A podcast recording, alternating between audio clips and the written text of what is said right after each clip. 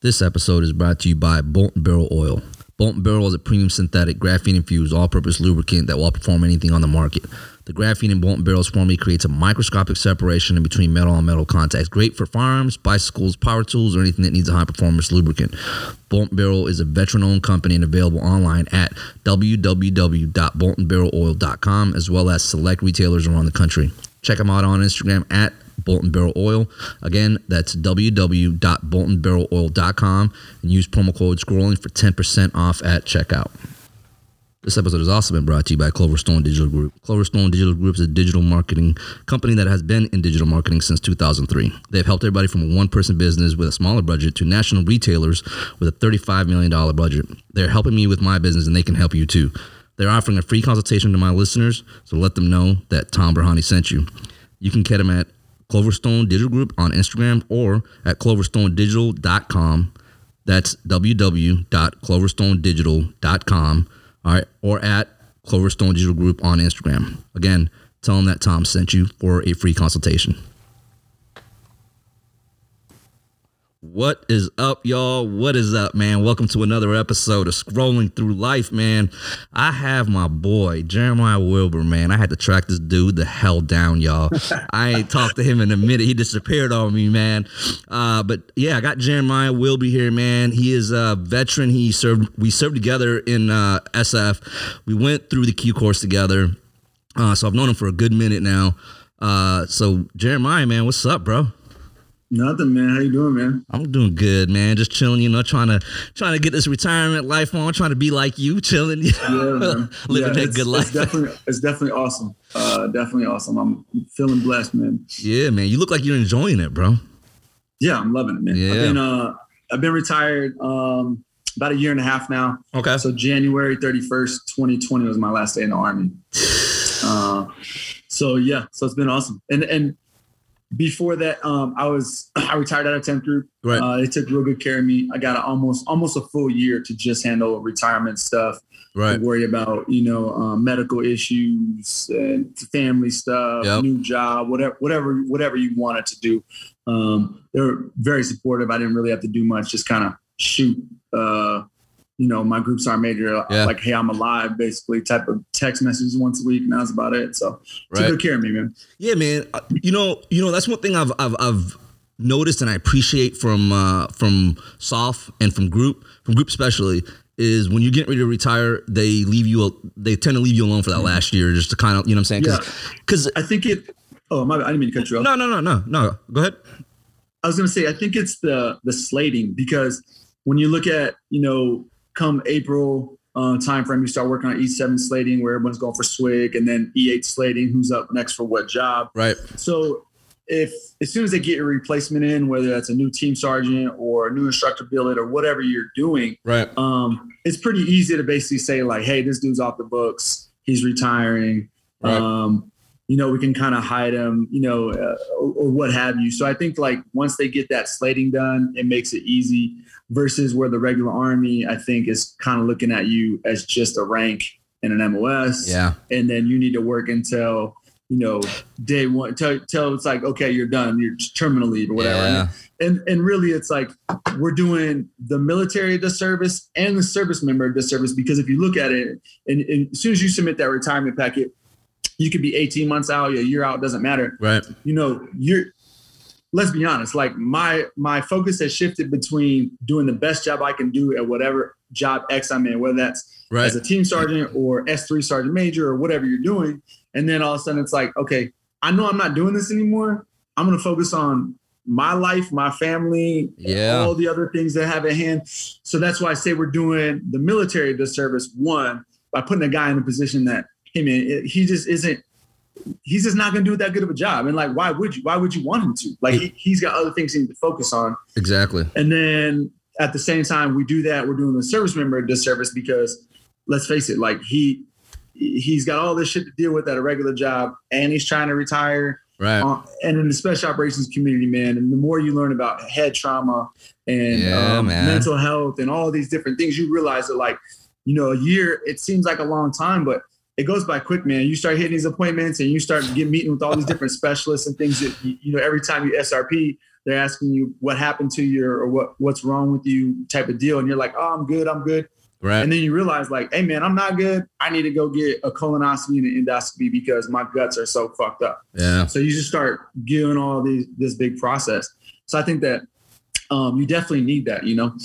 Yeah, man. Um, I, bro, I obviously I knew I had issues, but I didn't know I had like I didn't know my body was broke down as bad as it was until uh, I started. Uh, you know, I went and saw the USASOC nurse, and she, you know, saying they hook you up, and she was like, "Hey, go get X-rays," and all, you know, I'm saying they Yeah. X-rays from head to toe, and they were like, "Yo, you got this wrong, that wrong, this wrong." I'm like, Yeah. "Oh, I thought that was just like just normal wear Yeah. and tear." They're like, "Nah, like you're like you need a four level fusion." I'm like, "Wow."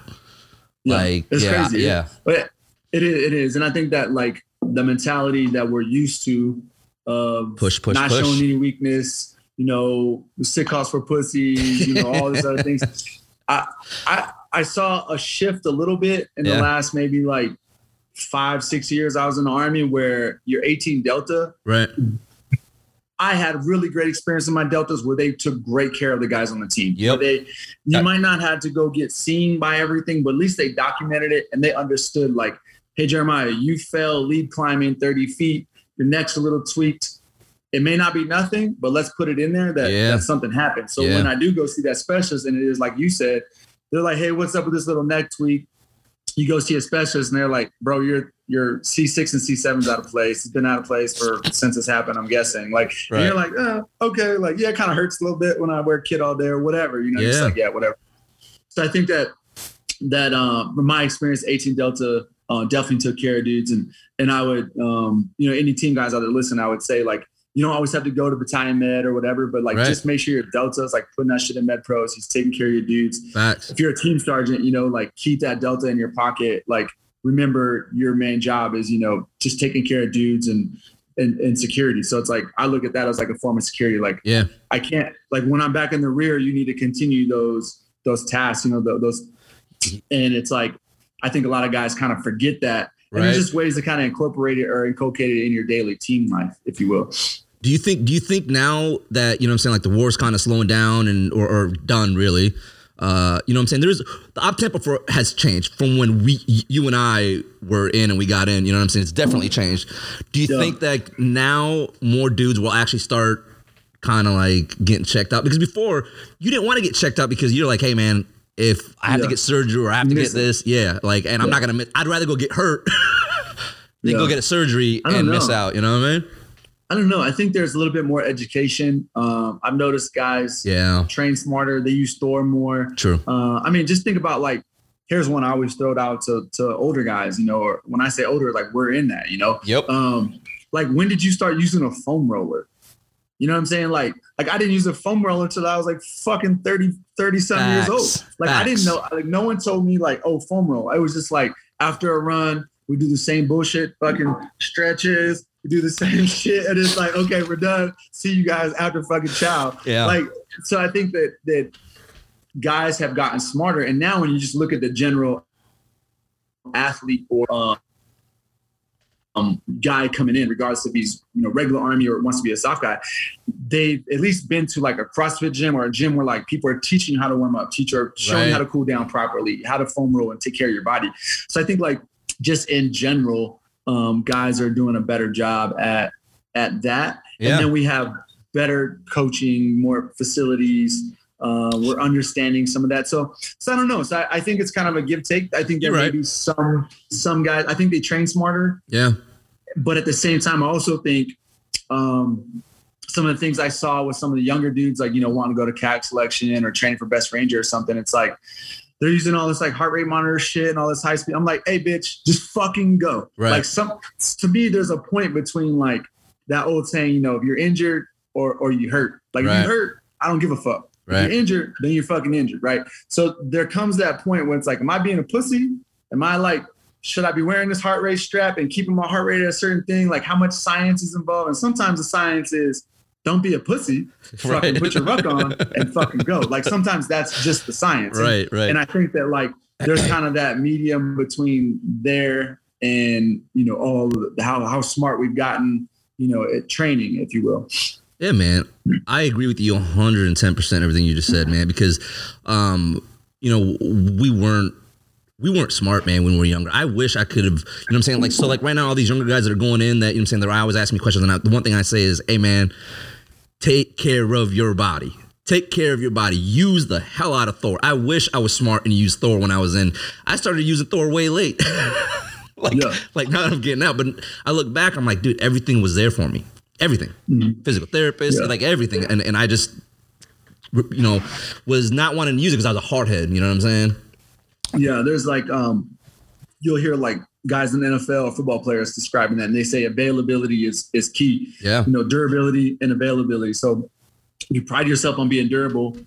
Uh, that's going to make you available to your to your team, you know, to be an asset. So I think that uh you know, you got it there. It's really good that there's those facilities and, and that in place, but definitely got to be durable, man. And, and if, you know, got to kind of figure out, I feel like if you're on a team or if you're, if you're a SEAL or you're a Ranger, or you, you've already made it and you're, you're a team guy, you know, I think that you've made it uh, through that rigorous selection process. So Yeah. your mental toughness is already there. So I think you're, you can assess yourself pretty good at that level and say like, Hey, I'm, I got something that's tweaking or bothering me. Like, let me get it checked out Right. versus I think if we go like if I look at my time when I was a drill sergeant or stuff in the Q course, you know, and like I was a sergeant major in the Q course, so I was dealing with like everyone's fucking problems, like Right. as a student, student leadership. Yep. So it's like I Yeah. would, I could see that as a drill sergeant, I, I saw that you know uh, two years before that, and it was like. Hey, private, you're just you're they're just being a pussy. Like they're not they're not actually dealing with it, you know. So Right. But I think if you're if you've made it through all that that rigorous training, I think there's some value in a guy saying, For "Hey, sure. you know, like I'm hurt, my back hurts, or something's wrong." I, I don't I don't see too often or didn't see too often, you know, somebody malingering or or being or just you know not not about that action when they should be, you know. Yeah, man. I um yeah. Um I remember bro like you know so I got a fusion. I got a fusion and then I need another one. But uh you know I I fucked up my back back in um like 06 07, you know what I'm saying on a deployment and, and I, I I kept pushing. Never never did anything, just kept pushing pushing pushing. But I'd go on deployments, bro, and like my back would lock up where I would lay in bed and they'd have to bring me chow because I could not move, you know what I mean? Yeah. But but like you said though, I think when you've done all that rigorous stuff, people don't, you know what I'm saying? Like, oh shit, like he's really fucked up. You know what I mean? like, like, like he's really, Yeah. he's, re- he's really fucked up. So they, so they Yeah. never really fucked with me, man. But you know, I wish I would have actually just gone and got my shit fixed back then, and I wouldn't be as broke as I am today. You know what I mean? Instead of being a Yeah, hard head, think man. that's like you said that that op tempo too, man. You know, you, you're gonna you have that FOMO. That's the word the kids are using these days. Huh? Like you, but the FOMO is real. You know, because Yeah. you know, I think like that's when if you look at like a mental health aspect side of it, it's like that's when um you know you have like survivor's guilt. You have all these different Yeah. issues that guys come across. And let's say you're a squad leader or a team leader or or just a, just a team guy. Does I mean I don't think it matters your position, but it's like um, especially if you're in leadership, it's even more so. But let's say your guys deploy without you, someone gets injured or killed, you're gonna you you take that on to another level where, where you shouldn't. You right. Know? Uh, I think that's probably trait characteristic traits of good leadership and and brotherhood. You know, but at the same time, when you write it out on paper, it's like, no, you you shouldn't feel that way. We understand why you do, Right. but I think like especially back in the day and that op tempo, it was one of those things where it's like, like this isn't a choice for me. Like this is this is what this is my duty Yep. to to make this happen. You know, versus I think if the op tempo slowed down a little bit, once we started working with like the 18 month cycles or or the 12 month cycles like Yep. Ranger Battalion and stuff, I think that that that helped out a lot because now you have a lot a larger gap.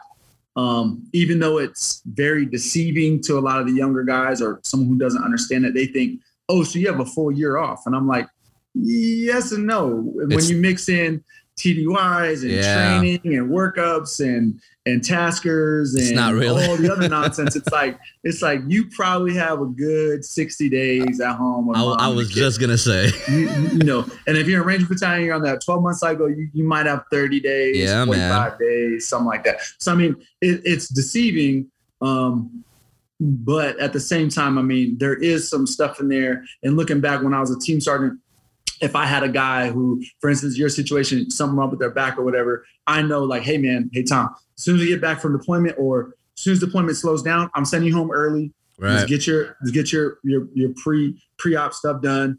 You hit surgery, and then by the time we come around the next deployment, You be ready. because you're a more senior guy, like I'm not worried about you going through cephalic again or whatever. You get healthy, you're still good to go. So I think there's some some mitigation in in uh, you know talent management, if you will, at the team level that that that's done and, and can be done well. So But that, but you got to have good leadership though, for that For to sure. happen. and I think uh, sometimes we lack that.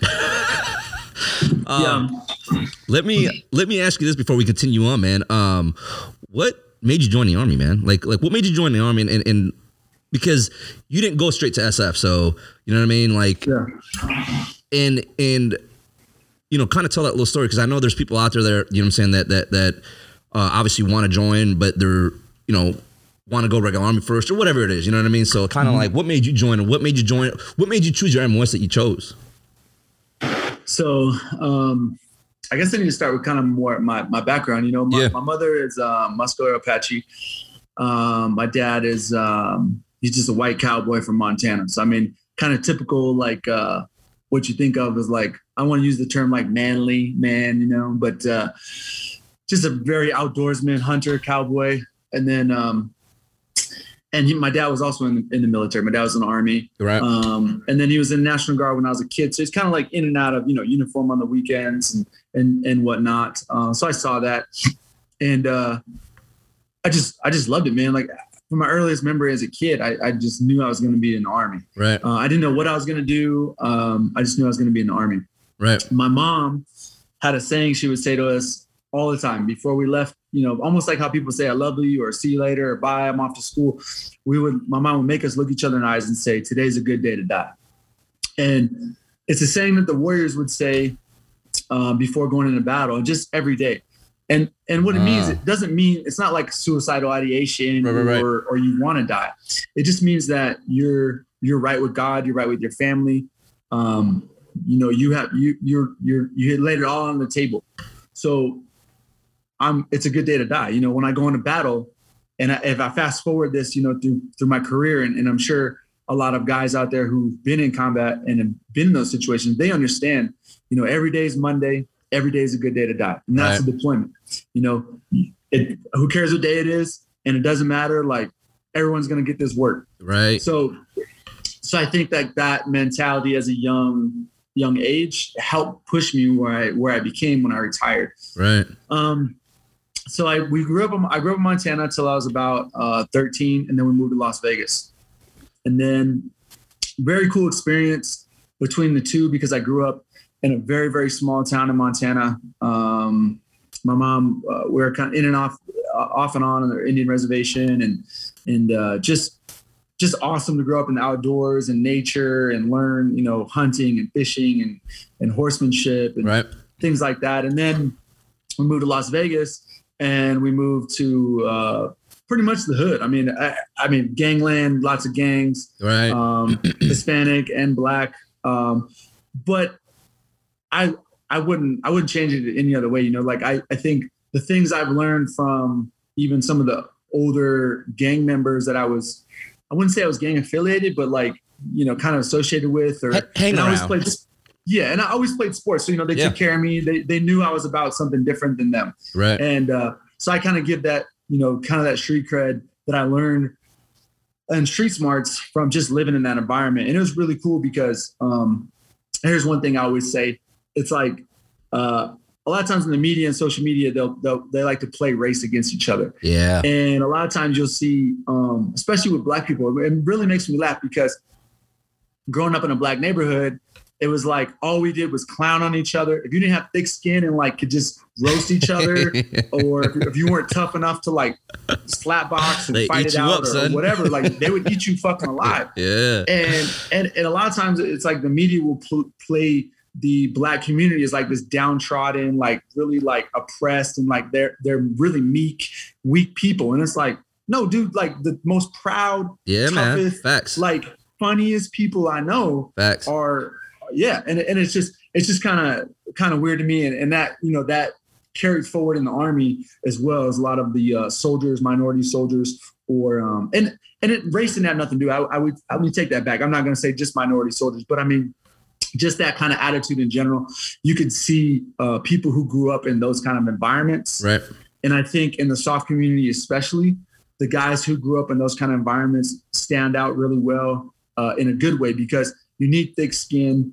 Um, if you and, and that goes the same way. It doesn't mean you have to be in a rough neighborhood, but let's say you're a white kid from Nebraska and you wrestle. That kid has thick ass skin. You know, he's been he's had to cut weight. He's had his coaches on his ass, his parents on his ass. Like he's lived up to you know and, and been and been in that like kind of that that that feeling I'm talking about as far as that goes. So Right. but uh that's just something I thought was really cool about my background and, and I look back at my life and that gives me a lot of um kind of like the swagger or like the Yeah. you know what the young kids say nowadays drip. Uh, I'm not. I'm not gonna lie to you. So like, uh, so I'm learning a lot of this stuff also, guys. Um, uh, obviously I knew uh, a little bit about him, but now, now that you said all that, honestly, it explains it. It explains you. It, it gives me a lot more, uh, a little more uh, clarity of of why you are the way you are. You know what I'm saying? Like like Yeah. your your humor and the way that you just present yourself. It, now now it explains it all. Yeah. Yeah, I would say that a lot, and I would say that um, it's kind of funny. Like uh, a lot of brown people are all the same. Um, Yeah. And I just use the term brown, and I'm, I'm I met some like I, I think like cowboy culture is very similar. You know, where um, my example is if anybody's ever been to Hawaii or somewhere where it's just uh, or Alaska or something where it's a, a heavy native population, a heavy a heavy population. If you go into a grocery store, say you walk into 7-Eleven and there's an older lady behind the counter and you're with your Samoan friend, your friend who's from Hawaii. The way he addresses her is he calls her aunt. Yep. right? Yep. Like they everyone's respectful. And in brown culture, whether it's Hispanic, Native Americans, black, a lot of black culture, uh, and like I said, cowboy culture, I throw that kind of country, country living in there. Yep. Um, people are just way more respectful. Um, everyone's an aunt. And to my kids to this day, like when people, if you come to my house and my kids know you, you're uncle, you're uncle so and so or tia so and so. That's it. There's no, there's no other. Like I'm not not gonna come around my kids if I don't think that if I don't hold you to that standard, and- Facts, and, I not want my kids to hold you to that standard too. Facts. You know. So I think that like growing up, that was just something that was like super normal. Uh, moving from Montana to Las Vegas and and uh, a lot of Hispanic friends and that basically you know the same way. A lot of the black friends the same way. Um, so I just think that like kind of family bond uh, in a um, I guess like an extended family was something I learned very early on. And then as I grew in the military, that um, it seems like the brotherhood in the army was very similar in the same way, you know, which was which is really cool. Right. Um, so anyway, so I um, moved to Las Vegas. Uh, high school, you know, normal normal stuff. Uh, sports. I was really into martial arts. Um, and then I joined the army. Well, back up. So my girlfriend at the time in high school got pregnant when I was a senior in high school. Right. So my daughter now is uh, 22 years old. Um, and at the time, I was just like, man, I got to do something with my life. Right. The plan I had was so when my dad, when we moved from Montana to Las Vegas, we moved for my dad's job. My dad became a flight nurse for um, Flight for Life, and he was um, running that program there in Las Vegas. So very uh, successful at that, at um, running the flight flight uh, operations for Flight for Life. Anyway, so all the pilots that flew with my dad were all these like Vietnam era like war heroes. You know, like these dudes are all in books and and uh, you know all 160 or uh, prior to 160 they're all like LZ X-ray 101st, um, you know Laos, Cambodia Yeah. kind of guys. So I thought I wanted to be a helicopter pilot, and they had a new they had a program high school to flight school, and you needed a little bit of college. But I had all that set up through the the guys my dad knew to help me get into flight school. Right. But and able to do that, I was going to have to push my date in the army about 18 months. And I was like, look, I need to, I need to go now and do this. So I joined the National Guard. And my plan was to go in the Guard because they paid 100% tuition. Yeah. So I was going to go in the Guard. My dad was still in the Guard at this time. So it was very easy for me to kind of like, to, to know all this. You know, I didn't have the recruiter lying to me or anything Yeah. like that. My dad was an officer um, okay. in the medical unit there. So um, joined Yes. the National Guard, and the only options for like MOSs was there was uh, an MP company, and then there was a tanker company, an armor company. And my dad was like, "Hey man, everything on a tank weighs 300 pounds," and I was like, "Yeah, that's." And I kind of looked at it. I was like, "What do they do?" Like all the shit was broke. Like I went to the motor pool, and I was like, "This looks whack." Right. I was like, fuck it, I'll be an MP. Like I'll be, I can be a cop. You know, that'd be pretty cool. Um, so that's how I joined the army and went to basic training AIT uh, as an MP. And then when I was in AIT, or excuse me, in, in basic, you know, OSUT, Yeah. um, I think that like I didn't have this realization until I was older, until I was in my almost 30, you know. But you don't really realize, like, especially if you have good parents. Like my parents were awesome. I understand people are, grow up with, without Of- parents of like course. that, but uh, you don't really realize like how cool your dad and your mom are until you're a little older. You know, you think like Yeah. you get disciplined and shit. And you're like, fuck that. Like, what the fuck? Yeah. Yeah. Yeah. Um, and as you get older, you start to realize, like, damn, my dad was pretty dope. motherfucker. You appreciate know? it. Yeah. And like now to this day, like he- you know, um, my dad is just one of my heroes, you know. But in basic training, um, I had uh, my drill sergeant, and he was just this awesome, like the epitome of like if you looked up soldier in the dictionary, like his picture's next to it, you know. Right. Uh, and anyway, so I just was really drawn to that, and he was kind of one of my heroes. And uh, while I was there in basic, I was like, I want to go active duty. So the same t- break that most people would have, like hometown recruiting, you know, come home for two weeks. Yeah. I did the exact same thing, except I just got out of the National Guard and transferred to active duty. Right. So I, I graduated in like November something of, uh, of basic training, and then I PCS to Fort Hood was my first duty station as an MP in January of 2000. So this is November '99. I graduated. January 2000, I reported to Fort Hood. So I didn't. I had you know Christmas Exodus basically and kind of Thanksgiving stuff, and that was it. So I didn't. So I don't really claim National Guard stuff. I'm like I don't really know anything about it. I did the same Um, thing, like like the exact same thing you did actually. Uh, you know, because I was like, I was like, yeah, you know, I I knew I always wanted to join, but I was like, you know, I got talked to into it, man. I got talked to National Yeah. Guard, but when I was at uh, uh, OSUT, I was like. I want to do this full time. Like I can't, do, I cannot do this one one week, and I cannot. Like I love this shit too much. So I did the same Yeah. thing you did. So like I got back and I t- talked to my unit, and I was like, like I, I graduated Friday. Monday I was at the office, and I was like, hey, I really want to go back to duty. And they're like, oh, you got to do at least six months. And I was like, dude, like, please, can y'all decide? Can y'all please just let me go? I'm a private. Like, Yeah. come on, man. It- exactly, and that's exactly what I told him. I was like, I, I, I was like, I don't want to prolong. Like, I just want to go now. You know what I mean? Because I just got back, and they were, and and they saw it, man. They saw how bad I wanted to, and they were like, all right, man. Like, you know what I'm saying? Just sign it off. And so, like I said, graduated Friday. Monday, I was in their office. That that following Monday, a week later, I was back at Leonard Wood because I had to go back. Like the active duty shit, Yeah, yeah, yeah. So I had to do all that, and same thing, man. In, in January, I was at uh 25th ID at my first unit, Nice. man. Yeah, man. Nice.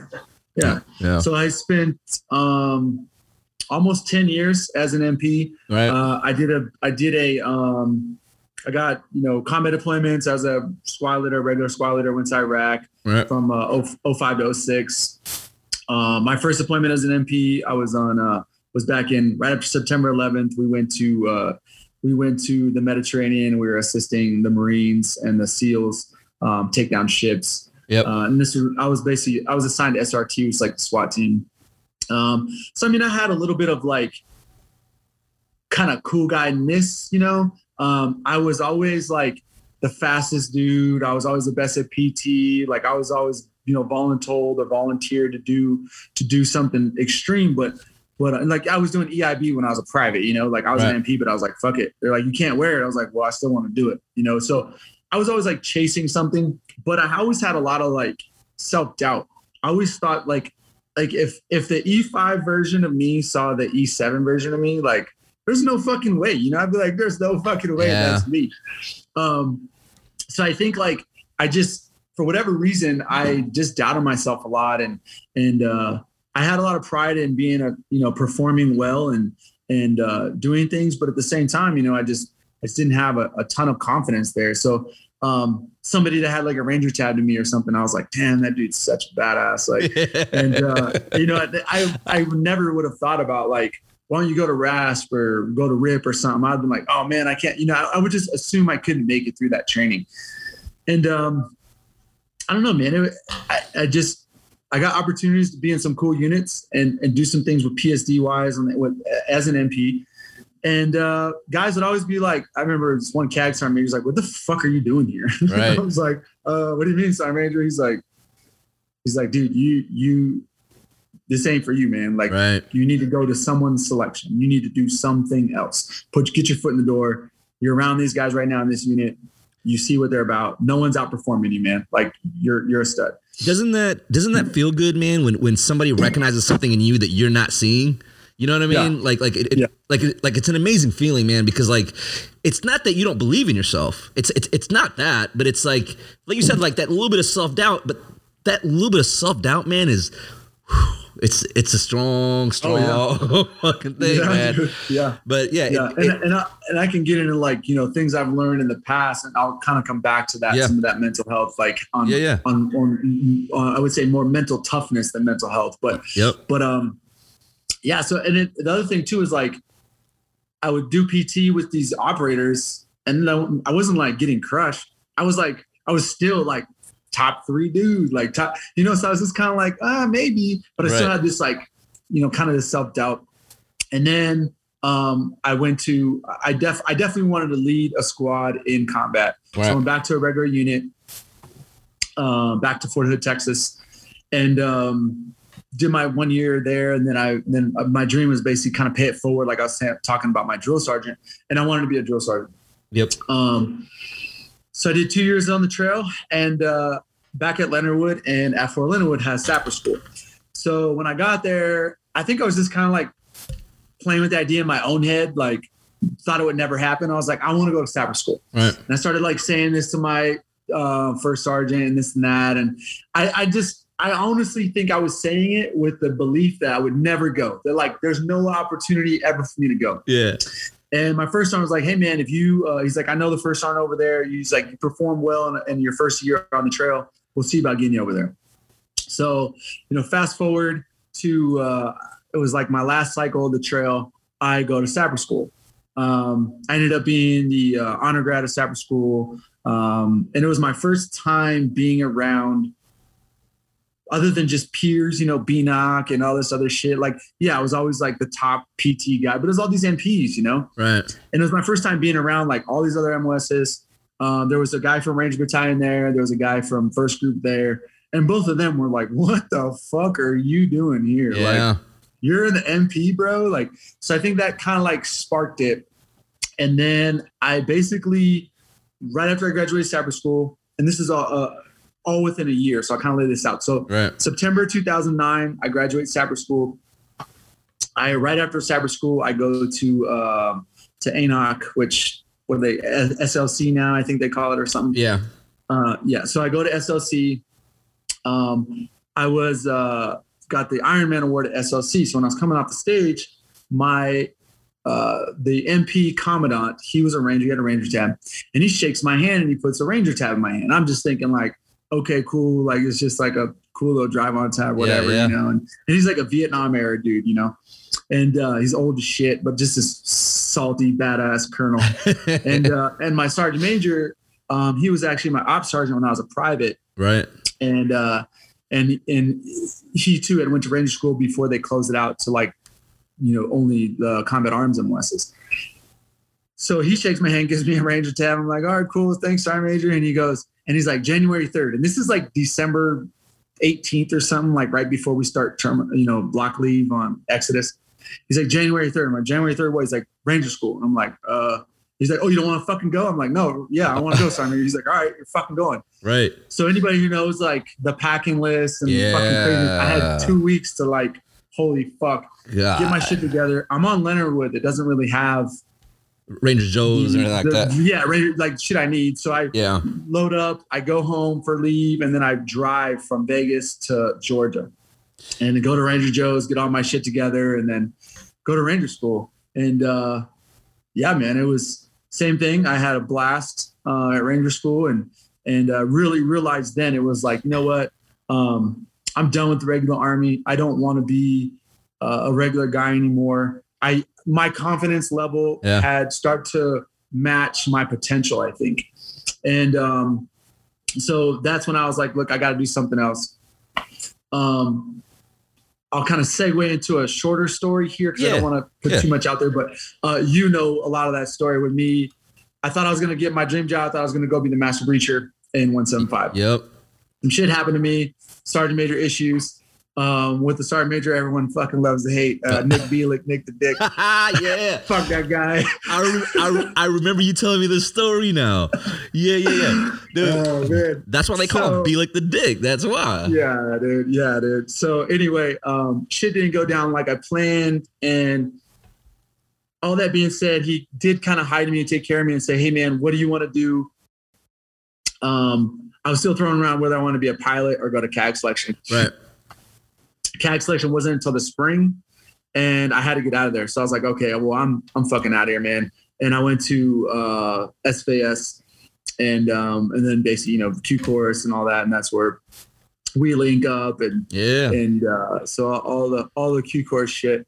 I remember then, uh, I remember meeting you and talking. I remember, you know what I'm saying, just like you just said earlier, how, you know, when you went to Sapper, when you went to uh, uh, uh, Ranger School, and all that I, I remember talking to you being like, bro, why, why didn't you go to Ranger Battalion? Like, why?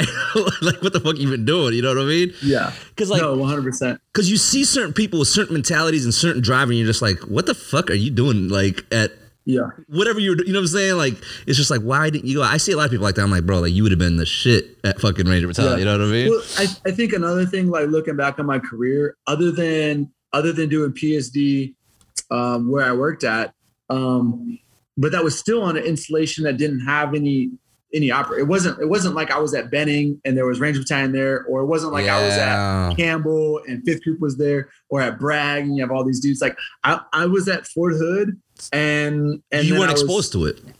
yeah like I, I just didn't i just didn't see it so i mean i think it may have been different if if i would have been on like fort so. bragg then i'd have been like i probably went to the sword recruiter you know when i was a fucking e5 you Yeah, know or a yeah. specialist like fuck this i want to i want to try it um and then i think sometimes that self-doubt like creeps in too where it's like i look back and i'm like people are like what have you what would you have done differently Yeah. and I say, if I could have done something differently, I would have I would have went to RIP when I was fucking 18 years old. Like I would have just been like an option 40 contract, Yeah, man. 100%.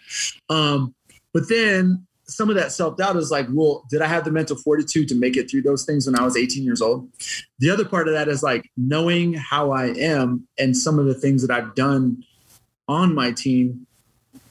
Uh, would I be alive if I was 18 years old Right. and I went to a Ranger Battalion? Right. um, you know, or or so I think God has a plan. You know, like I agree with you on that. everything happens for a reason. You know, I I, agree. I think that like we learn from those things, and um, all in all, I think that all my experiences with the regular army, with being a drill sergeant, with uh, the things I learned, really helped me be uh, a better person, a better soldier. I had more in my pocket than than other other guys you know, that, that didn't experience that. You know, so so all in all, you know, I, I there's no uh, there's no like remorse there or or or like you know kind of weird feelings at all about what I did or didn't do. Yeah. I agree with you, man. Um, um, yeah, thinking back like that, you know what I'm saying? Like, if I, like, that self doubt, but you also, just like you're just saying, if you look back, like, would I made it back then? Because self doubt is, it's, it's, a, it's, it's a strong thing and it fucks a lot of people over, man. You know what I mean? Um, but that growth is what, is what really gets you through, like now, you know what I mean? That continued growth. Um, once you get that self doubt out, you know, that kind of makes any sense what I'm saying, but Oh, absolutely. Yeah. Absolutely. And and it's like um so basically like I don't want to I'm trying to stay kind of in order here yeah, but yeah, no, you uh, good. I would say like I would say like even now um when I'm out doing um like if I run an ultra marathon or if I'm out doing I, I like to really push my body and do something hard a couple times a year right. and um, the one thing I tell people um, that want to either work up to that or do the same thing, or or um, I do a lot of personal coaching with guys who want to be special operations. Right. And um, the one thing I always tell them, I'm like, hey man, as soon as you give yourself an out in your head, as soon as you start to rationalize something, you're gonna quit. Mhm. And the the the analogy I give, it's like you could go to the gym and let's say in your program or you know you want to spend you know, 30 minutes on the Stairmaster with a weight. Right. Yeah, sorry about that. now? Yeah, sorry Oh, about that, guys. Uh, sorry about that, guys. We had a little technical difficulties, but we're good now. Yeah, man. So you were talking about like uh, self doubt, and then you were talking about the stairmaster, something about uh, yeah, so so like the analogy I would use in that is let's say you got your weight vest on, you're on a stair climber, whatever, just any hard workout. It doesn't matter. Give yourself any any put yourself in any situation you're familiar with. But as soon as you it starts to be hard and you know you need to accomplish it, but you give yourself an out, basically saying like, well, if I only do 20 minutes, like I, I could only do 20 minutes and still work. I did legs on Monday or whatever your excuse is. Like you, as soon as you start to rationalize giving up, you're just gonna create more things in your mind to pile on top of that to give up. Yep. So if you're if you're running a marathon and you're pushing yourself hard, you can say like I need to dial it back or I could just quit right here at the halfway point or Yeah. all these different things. And those are things I've seen guys do and self-assess in selections, at ranger schools, at whatever. And it's like, don't give yourself an out. Like your only option is today's a good day to die, bro. Like I don't give a fuck. I'm graduating or I'm or carrying me out in a body bag. And if you have that mentality, then you'll be fine. But as soon as you start to rationalize, you know, you can you can you can complain how it sucks. It's one of my favorite things to do. If it's pouring rain and it's shitty, like I like to complain about it. right. But I'm not gonna tell myself, well, let's just stop right now. Let's take a break. I'll put my raincoat on. Like yeah, yeah, no, yeah. you're you're just making excuses to to end up, you know, quitting in that situation. So Yeah. I think that like that was something it took me a while to to kind of figure out, and I had this all this self doubt about was I able to accomplish that? And like I said, you know, the E5 version of me, um, you know, if I walk, you know, down the sidewalk, both in uniform, the E7 version of me, like I would, no fucking way. I'm like, there's no fucking way, dude. I say Like, that. I say that all the time. It's like yeah. I've never even seen a dude with that many tabs before. Like, what Yeah. the fuck? Like, are you kidding me? So I think like that that was um part of that. It just took me a little while to, to learn that about myself. I agree, man. Um, you know, be I hope y'all listen to this seriously, man, because he's he's he's dropping gems, man. And you know, like when I was at I'm saying uh, uh Selection Land Nav, you know, you can see the kids that are that are gonna quit. Like you can see it. I remember, you know I'm saying, like this happened numerous times, but I remember one particular kid. It, it was it was our last class for the summer, and it's hot. You know what I mean? It's, it's team week. I was walking team week. You know I'm saying helping out, and I'll never forget this. He comes up to me and he goes, um, I think I might pass out. And I'm like, well, are you gonna pass out or are you not? Like, Pass out there, and and I and I and I literally told him I was like, either you you quit or you pass out. Like literally, those are your options. Like you know what I mean? Like I don't know what to tell you, man. Like I can't help you like quit. Like I, I'm not gonna give you an out. But he was like, like I could see his. The, the seed was already planted. It's already there. And I straight up told him, straight like hell up, man. I was like, hey, man, I think you know what you want to do. Like, yeah. I think you know what And you want to do, and you're gonna and- fuck your yeah. team. Like you're gonna fuck your team. You know what I mean? Because you're sucking. You already want to quit, and this is team week. You're gonna fuck your team. So decide what you want to do mm-hmm. now, while we're while while you everybody's getting water. Like Yeah. like decide what you're gonna yeah, and it's one of those things like if you if you could like kind of think about what he's thinking about, he's probably thinking like, well, I'll still go back to my unit. It's not a big deal. Like I'm still a squad leader. I'm still this, you know, blah blah blah. Like all these different things he's rationalizing. He's creating the story. What happens if he doesn't make it in selection? Then you don't belong. versus versus not even like I don't even think about that shit. Yeah. People are like, oh, like what what what what's my contingency? There isn't one. Like No. I'm I'm dying. Like what? Yeah. There isn't a contingency to me not making it through this, you know. Um and and like I I failed at shit. You know, I did best ranger, man. That was the only, that was the first time I had to fucking raise my hand and be like, I fucking quit. Like physically could not seek medical attention yeah, no one could see me until the first sergeant walked over to me and my ranger buddy and was like, like, do you quit? And I'm like, I just need to see the medic, man. And he's like, you can't see a medic unless you quit. And I'm like, and at that point, you know, I've been in third group for a while. And like, I, I you know, I was like, it, I knew I was at the point with my, who I was as a man and understanding my body to know that like, and that's saying a lot. very, very Yeah. wrong Yeah, something's very wrong with my fucking foot and now it's my whole leg. Yeah. my whole right side of my body. Like i don't know what's up. But i physically had to say i quit. Medic came over there cut my boot off and was like fuck bring the ambulance over, put this motherfucker in Yeah. You know, I had torn a tendon in my foot and it basically like kind of retracted up into my calf and all this shit. And uh, you know, and that, and and Yeah. it was that was hard for me. And I felt, you know, I like I let my partner down, I let like third group course. down, of like course. I physically, you know, was like fucked up. And um, so that was a lot of to like deal with, you know, but it was a very humbling experience to, to kind of bring me back to reality Yeah. because I I can honestly say that because of who I was in third group and the reputation I had, I, I almost started to get like a little a little too cocky, I think. Like Yeah. a little just a little bit too swaggy. I think that probably could have affected some of the decisions I make in combat because I I was getting a little bit um aggressive is good. I was gonna say. And but there comes a point where like sometimes thinking a second, assessing what's going on versus just immediate reaction, right? Right. Like yes, when you take when you're when you when you take contact, there's only two options. You break contact or you maneuver and you kill the enemy. Period. Right, those right. are only two options.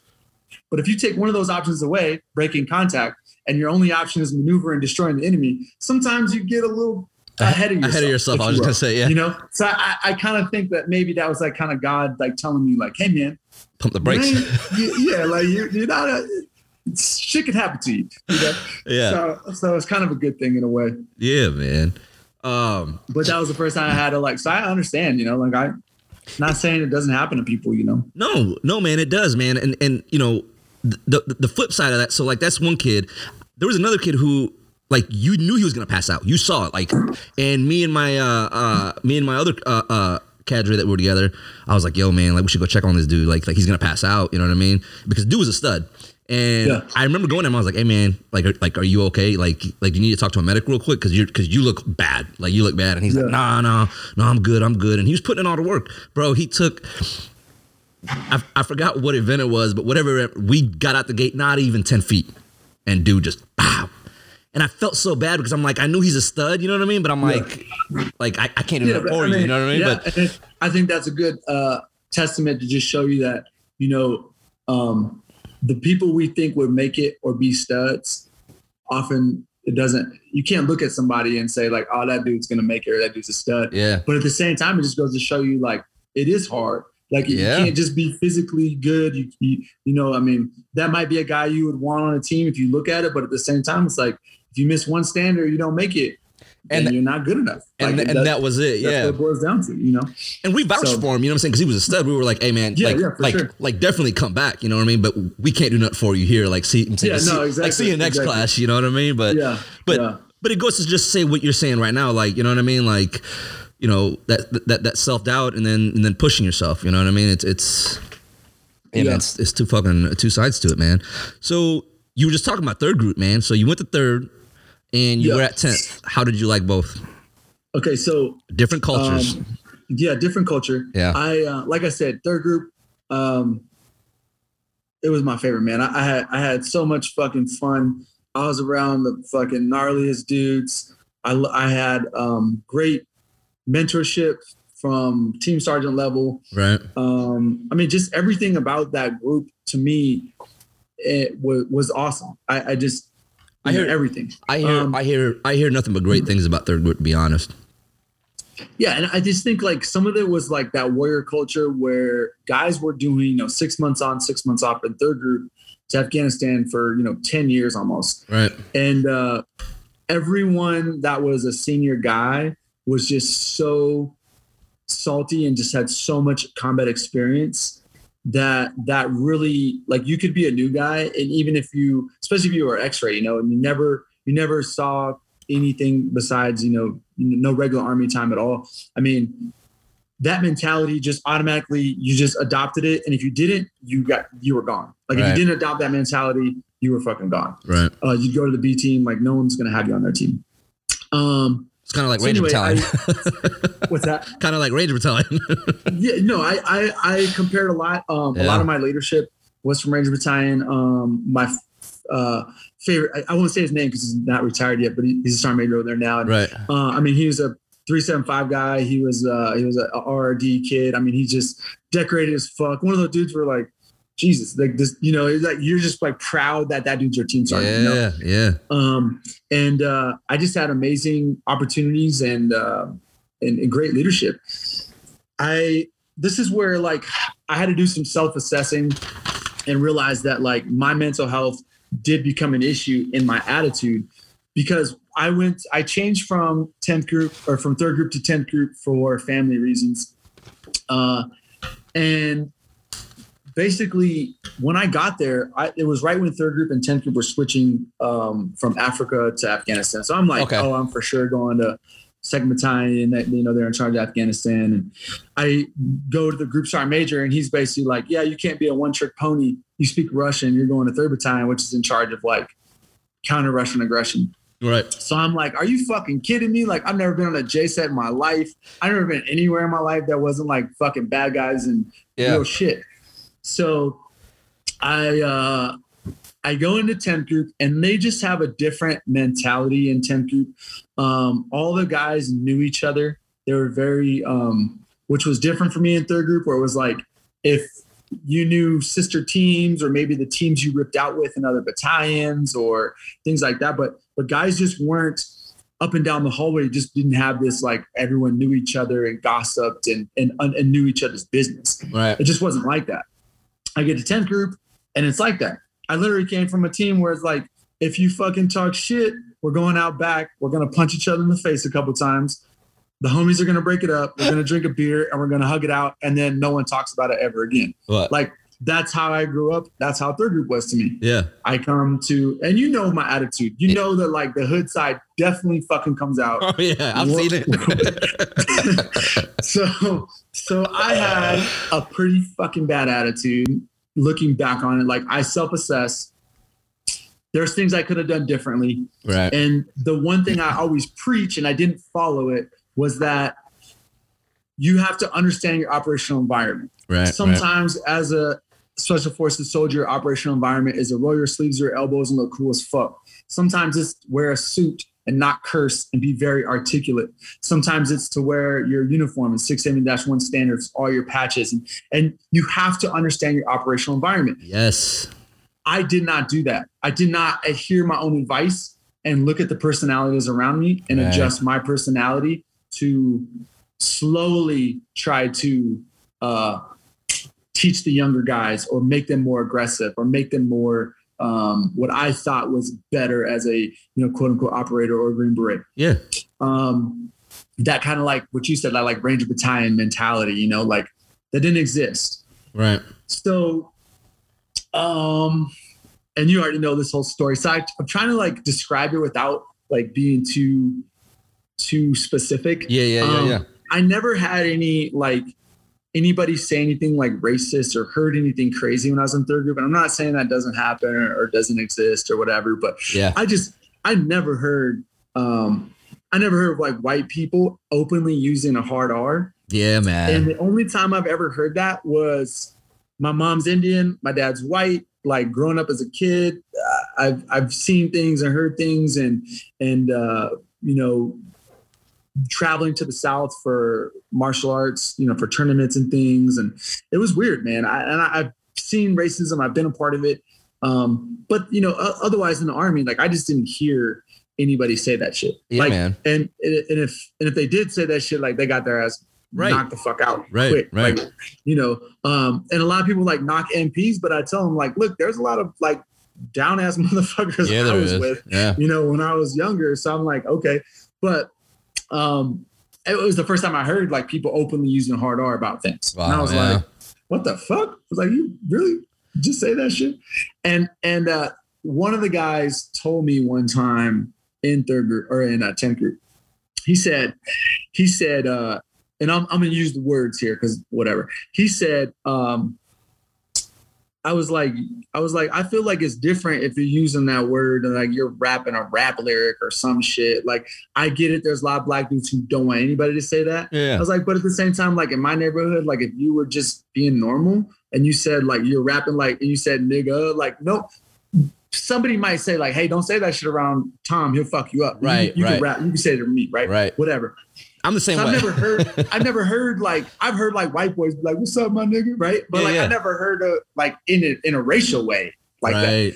And this dude told me he was like, he's like, no, there's a difference between nigga and niggers. He's like, everyone's a nigger, and I was like, what do you mean? I was like, what are you even talking about, bro? what? And he's like, and he's like, and he told me, he said, a nigger is a black dude that when you're driving through the parking lot of Walmart that looks at you and walks real slow and like mad dogs you and shit. He's like, that's nigger. He's like, but so and so on fucking one four, nah, he ain't a nigger. He's a nice guy. And I'm like, I'm and in my mind, I'm listening to this shit, and I'm like, I'm like, man, what the fuck? And I'm like, and so so I'm letting it go because Don't that shit blow you I'm away though? Don't that shit blow like like when somebody does that? You're like. It, it, in, a- in a way, you're like, how do I react to this? Like, I don't, like, I don't even know what to like. I don't even like on the street. I'd knock your ass out, but this is like, I'm shocked right now. yeah.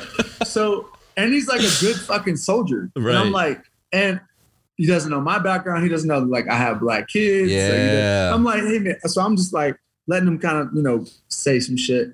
Uh, and that was kind of like, and I've heard, you know, in the, up and down the hallway every now and then and shit. But, but uh, so anyway, my attitude, my aggressiveness ends up getting me kicked off of my ODA. They can't handle it.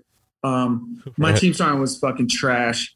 Uh, I just and I don't let that shit go. And I'm one of those guys who I'm always going to speak my mind. yeah, I think that's what makes also makes special forces really awesome in itself is that from the you know it is truly a bottom up driven organization when It comes to intel and we need to understand it and if we're asking our ju- most junior guy on the team to be able to run an, a, a company by himself you know by with and through when we talk about force multipliers that's our doctrine right. so then that means that we need we need to train him right, and he needs to be able to understand, you know, the tactical level, the operational and strategic level, like know what's going on in the battlefield. You need to be a smart individual. It's not about shooting guns and looking fucking badass all the time.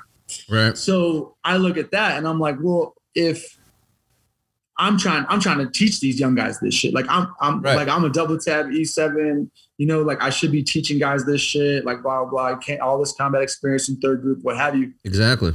So anyway, I just get into it. My team sergeant about same type of words, same type of shit, um, and then it kind of blows up from there. I end up getting kicked out uh, off my team and go up to battalion Right. in less in less than a year, um, I was actually the battalion S3 ops sergeant. I was doing sergeant major duties because my sergeant major's son got hit by a kid, uh, hit by a, hit by a car, and had to like just get the fuck out of there. And he did, he was gone for months. Right. So um, fast forward, you know, and I once I went to battalion, I self-assessed, understood my attitude, toned my attitude down a little bit, and then um, everything worked out good. I would say my the rest of my timeline in, in 10th group was was pretty good. I still didn't like the attitudes. I still thought people were soft.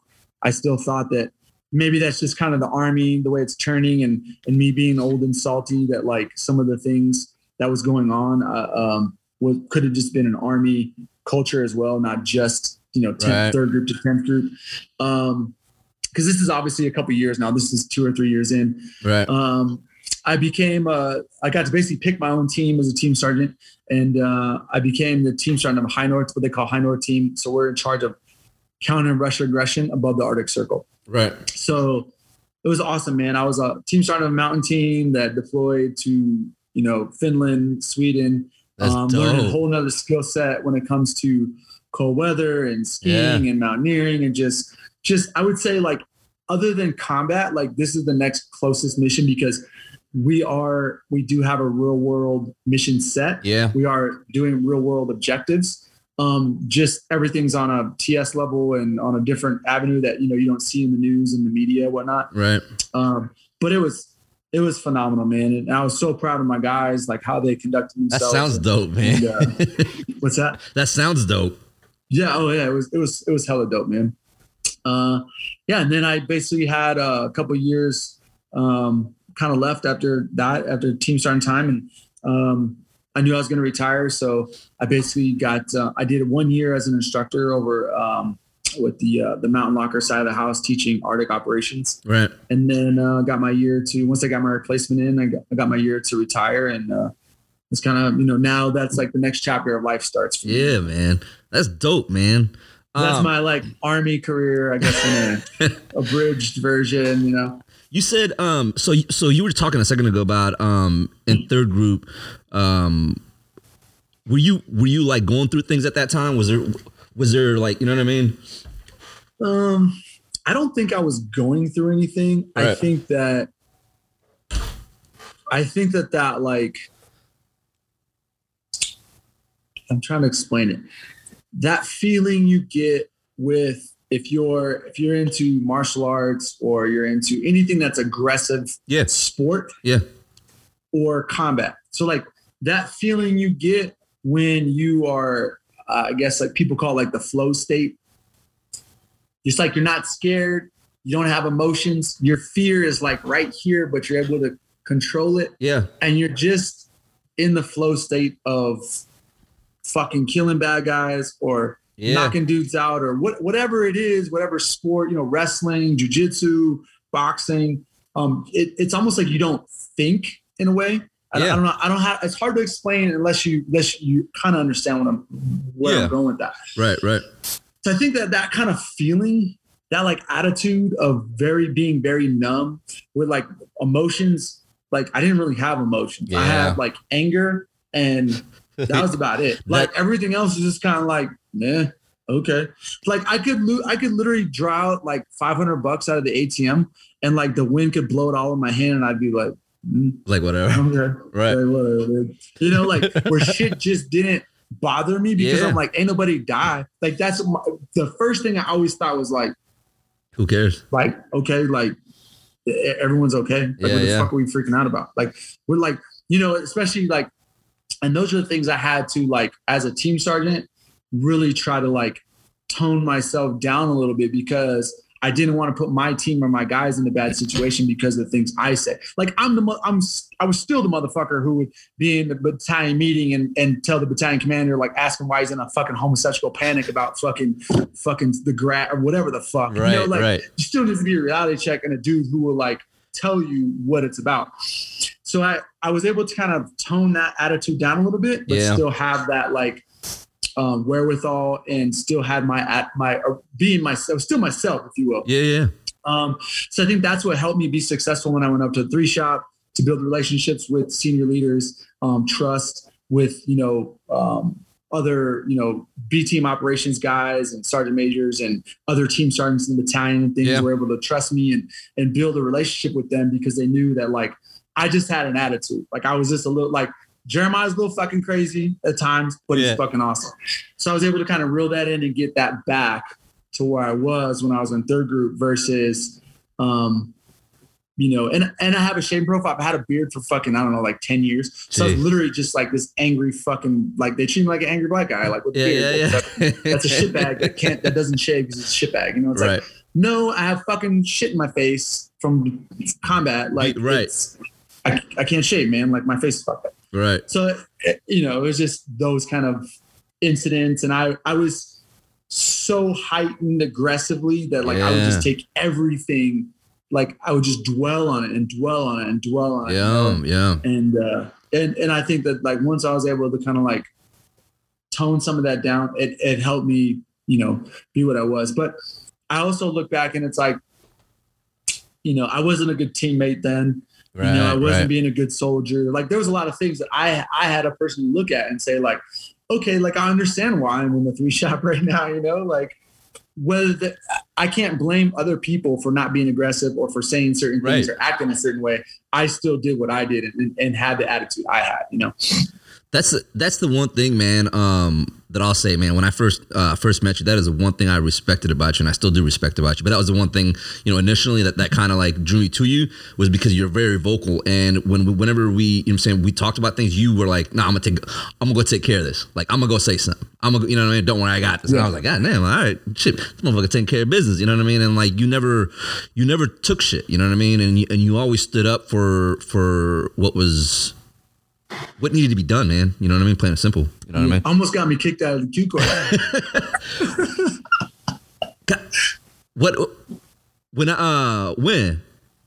in the Bravo course. Because remember, I'm an Echo. Yeah, I was an yeah, Echo. yeah. I remember. Oh. Yeah, yeah, yeah. You're not. So the Bravo course frowns upon you choking motherfuckers out in the mortar pit. Yeah. I remember now. um, let me let me ask you this, man. Uh, what was what was the transition like mentally? Um, Because I'm kind of struggling think- with it. You know what I'm saying? yeah, Like, yeah, yeah, for sure. Um, I think that like the biggest key for my transition, it's it's basically just like your message that you do um when you do your reels, you know, like just positivity, like surrounding yourself around positivity and like-minded people. yeah, Um, so that's not, I understand that I've been blessed and I've been put in situations where, and as I tell the story, people who have been that for me, you know. Um, so I did have almost that full year to retire, which is really good. Um, I basically uh, coached and kind of interned at a CrossFit gym. So I was around a lot of civilians um, who still have that like patriotism, you know, doing hero WODs, Right. things like that. So, so everything, it, it wasn't, it wasn't like I went to this, like, I didn't go to like, you know, downtown Chicago or some shit where it's like just everyone who thought like me. Now everyone- I'm like, whoa. So it wasn't that kind of crazy transition. It was like slowly uh, immersing myself in civilian world, but with people who were like, there's a lot of firefighters there and police officers and veterans and you know, normal blue collar people just working out and, and hanging out. So that was a that was a good step for me um, to kind of understand some of that. And then um, when I retired, I so back up a little bit. I started doing um, big uh, endurance events a couple times a year for a nonprofit.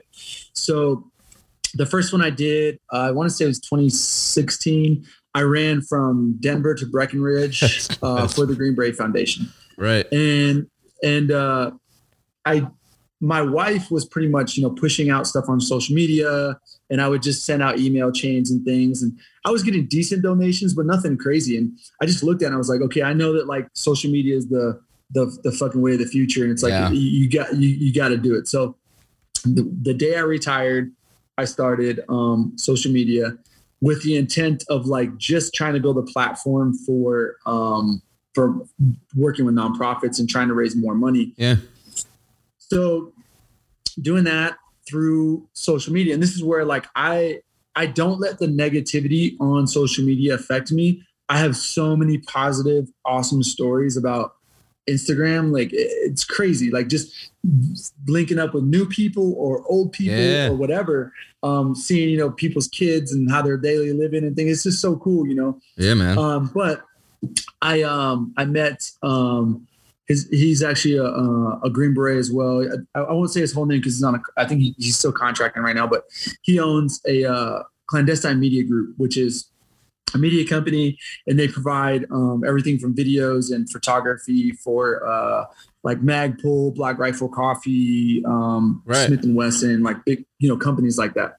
So I thought it was a sniper shoot. So I see this thing. It says winter sniper um, shoot, and I'm like, who's teaching Arctic snipers? Like, I, I'm not saying I'm like the best in the world, but I'm Right. like, okay, as far as America goes, like, there's not too many dudes who are on my level when it comes to Arctic warfare. right. So I'm like, well, who who's this guy? So I'm like, what the fuck is he teaching? So I reach out to him, and it was a photo shoot. So I'm like, oh, okay, like you, we play fucking dress up, you take pictures of us.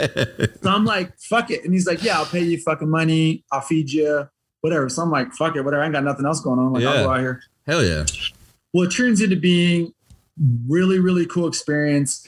Yes, we're kind of LARPing. Yes, I put on kit and uh, run around. But from what I've what I've gained from that is everyone that works there at the at the company is a veteran.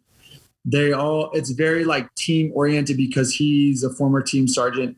Um, it feels like being in ODA, feels like being in the team room where we're throwing jokes around, talking Yeah. shit, having fun, prepping gear, cleaning gear, like all those kind of those smaller tasks that you know that guys know what a team room is like. Um, so that made me feel right at home, you know. And then the other part of it was like, I'm still, you know, even though I'm like just shooting on the flat range or um, one of the examples it was one of the photo shoots we did, there was like three or four other Green Berets from 19th group there. And we had to do this, like make a video of us running through the house together or, or for uh, like a hostage rescue of a school. Yeah. and we started rolling, and I was just like, "Timeout, dudes!" I'm like, "Fuck this!" Like I just took over. I was like, "I'm a team sergeant. Like we're doing shit." Right. So at the end of it, it just ended up being like a really awesome training scenario where you know, we weren't shooting live rounds, but we're dry flowing. These guys are learning. I'm with dudes that are actually still operational. Um, so I just look at it as like, you know, that was just a great experience to be able to to be around that. And I'm Yeah. continuing to work with them. I love being around them. I'm actually shooting a documentary with them um, over Memorial Day weekend up in Montana. Oh, that's dope. So pretty stoked about that. Uh, and then I, I would say the next um, the next you know individual or family is um, Kobe Cochran from Uncana. So I worked for, I ended up working for him for a while. Um, who was that again? but him what's that? Who who was that again? Kobe Cochran. He owns Uncana. He's a former uh, 175 guy. Okay. and uh, um, but I mean, just him and his wife, uh, the company in general. You know, him being a small business and helping him grow, and and uh, him taking me under my wing, his wing, and, and showing me kind of the ropes of e-commerce and uh, and you know Ah, just the business side of the house of things was was very beneficial. Uh, and then just being around another guy who's got that same attitude, that same Right. like kind of fire, you know, and swagger about him. Um, so I think like if I look at all that, and then I can continue to go on with, you know, the cowboys I know and in, in the horsemanship world, um, outfitting and guiding. Um, I've just been really blessed to not only my family and my wife to be able to do what I want to do with my kids and my family, but to everyone I've surrounded myself with has really helped me transition. I think it's been key for me having a, a successful transition out of the army right. um, because you know you, you need that you know I, I think people don't understand how much of a support system you really need and, and sometimes just whether it's just not doing something by yourself right like I going preach for that a all the time. with a buddy or whatever like it, it you know it means a lot and and you don't realize like how readily accessible right. your friends are when you're in the army and then when you're not in the army you're like damn like no one wants to kick it no shit no one wants to kick it because it's just how it goes like you Right. live in a different place or they're work they're they're trying to train up for this deployment or Yeah. whatever and they're still in the grind dealing with the bullshit and i'm over here just fucking using cbd and getting high every night smoking hella weed doing whatever i want and they're like fuck like That's how Jeremiah's over here just living it like that's how I, that's how I feel now, bro. Like like you know what I'm saying I'm getting out. Um, you know, like everybody that I came here with to Swick is already left and gone back to their groups. Yeah. But um I'm not gonna mention his name because he's still, but you know him in Williamson. I'll let you know who he is after a- afterwards. But he's my best friend, and he's deployed. And I'm like, yo, man, let's go hang out. But he's busy with work. He's got work to do. Yeah. And I'm like, yo, let's go hang out. He's like, yo, I got work, man. Like I got shit to do. And I'm, you know what I mean? But yeah, man, it's it's that's that's the part that gets me uh, a little bit nervous. You know what I'm saying? Is is is because I'm moving back to Minnesota and, and and there isn't that there is nobody there. Like there's no military. Yeah. Like you know what I mean? So like that that that part's got me a little nervous, man. But yeah, man, Ah, bro. I think you just I think if you find something to uh, occupy time with, This I that podcast is what's gonna do That's key, that's key. No, for sure, that's key. yeah, I think like like-minded people, yeah, you know, that that kind of understand you, Right, But right. not necessarily when I say like-minded, I don't mean like exactly like you because you want to have that like conflict of ideas thrown at you, you know. Um, and then the other thing I think, like for me personally, is like just doing hard shit. Like I have to do things that push my body and my mind because that's when I get like, you know, and, and just nature in general, man. Like if I go like a week or two without being in the mountains, like skiing or on horse or something, like I start to like get this like anxious, like yeah. aggressiveness, like start feeling weird. So um nature has been a fucking awesome, you know, key component. Um and then the other thing I like talk about with dudes were my transition and, I get it, it's not for everybody, but like CBD and marijuana has changed my life, man. Um I I don't take any med I'm 100% disabled. Most of that's like brain trauma and frostbite, Right. um like nerve damage stuff. But yeah. but I um I started taking CBD um like when I started terminal leave. And before I even was done with terminal leave, I was off all my meds. My headaches were so bad at one point, like I literally had to have a sleeping bag in the back of my truck because like Yeah. I couldn't make it home from work sometimes. I'd call my wife and be like, "Hey, I'm not. I, I my fucking head's pounding. I, had to, I have to lay down." So now, like fast forward like a year and a half later, like I haven't had a migraine in like a year. Like I, I don't I don't take any Right. meds. So, and then the marijuana side of it, it's like, like just relaxing at night, like not having stress, not Right. letting like, you know, because I think like also when you have kids, you, my switch is so fast. Like I'm stopping fast. That's about all I have. Yeah. And I think a lot of guys that have A type personality that were special operations guys or just, you know, military in general, like you have that type of switch. And it's hard not to like yell at your kid the in a way that like it might not, it might just for you, you're like you're so used to getting over things, forgetting. Or Yeah. you can yell at your kid in a way, and then you know now they got their tail between their legs or a little cow, a little bitch because you you fucked them up. You know, Yeah. like, you did that. Facts. Facts. So I think that like for me, understanding that and just having the ability to sometimes, man, I have a day and I'm like, I'm like, I'm going outside. I gotta go talk to this man about Rogar vests and flashlights and other safety shit. You know, I gotta have a safety meeting. Right. Out back. I'll be back, guys. So like, you know, sometimes that I think that that's what marijuana has done for me. Uh, and then the edibles part, the pain management, sleep, and Yeah. pain management. Um, I was sleeping five to six nights on the floor every night for the past probably three, four years. Really. And uh, I don't, I haven't slept on the floor in probably a year. Jeez. Yeah, yeah, man. Um. So I got prescribed THC last year Yeah, and Marinol, uh, and bro, it game changer. changed changed And- my life. It's crazy that, like, here's the thing, and that's one thing that Kobe is like from Montana is a huge advocate for mental health is that like you take and because this happened to him, you know, and I, I don't want to take away his story, Right. Right. You you take these medications they give you, and usually starts out with some kind of pain management medication. Yep. Yep. And then what that does is it trans it trans it, it, it changes your brain, right? And then you start to take something else because you're like, hey doc, I'm my I'm fucked up for whatever reason. I'm angry all the time, or I'm ang- I don't have any feeling, I don't have any emotion, whatever it is. And then you take these um, other medication that basically change the chemical makeup of your brain Right. and then you're not the same person. So when we look at veteran suicide, and we look at the guys we know that have killed themselves, it's like you you look at it as a rational perspective, and you're like, man, this guy had a wife and kids. He was a war hero. He was such a good team sergeant, or this, that, and the other, and like everyone loved him, and he blew his head off. And you're like, yeah, because he has a fucking broken brain. He's- Exactly. look at the shit he's on Exactly. you know um and then like op tempo and the military in general has some stuff to do with that and we, we can talk about that later but Yeah. but uh you know so for me that's where like cbd and marijuana has just been so key because it's like i want to put natural substances in my body before i put chemicals in my body that change my the, the makeup of my brain Right. um, and I've just seen it from guys. I've just, you know, you, you look at the pharmaceuticals guys are prescribed that commit suicide. yeah. I mean, yeah. I, I'm willing to bet, like, I, I put money on it that there's not one fucking, especially in the sock community, a dude who fucking killed himself that ain't on medication. Oh, for sure. Like, I, I put money, I put money on that shit. Oh, I'm with you on that for sure. Bet. Um, it, it's yeah. Like at the time, man, I was taking whew, nine, ten meds, maybe, uh, different pills a day, and I was just like, and I realized, and and you know.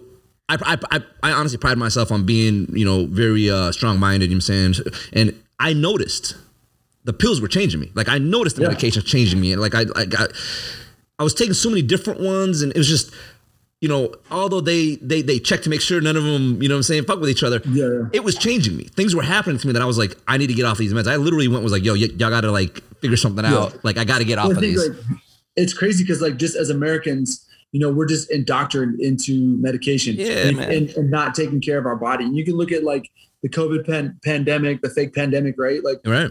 where it's like, okay, so you're telling me if I'm not fat as fuck or have some other issue, you know, or if I wasn't born with like a heart defect or something, like those people are out there, right? Like Right. that exists is dangerous to them. Right. But for the majority of people, it's like, so you're telling me if I'm normal, I'm good. Like, Right. yeah, we don't talk about that. We're the fucking, we're the fucking country that has, you know, if you have a skin rash, take this. Yeah, fucking man. commercials about all this bullshit. At the very end, it's like, oh, may cause fucking blah blah blah death. It's like the last one, you know, and you're like, what the fuck? But it's just weird that we could just like we're just so indoctrinated in Yeah. taking, taking, taking, taking medicines that it's just normal to us. So I think that like, and we're also looking at you know a trillion dollar industry. Uh, when you look like I'm prescribed 22 different medications by the VA.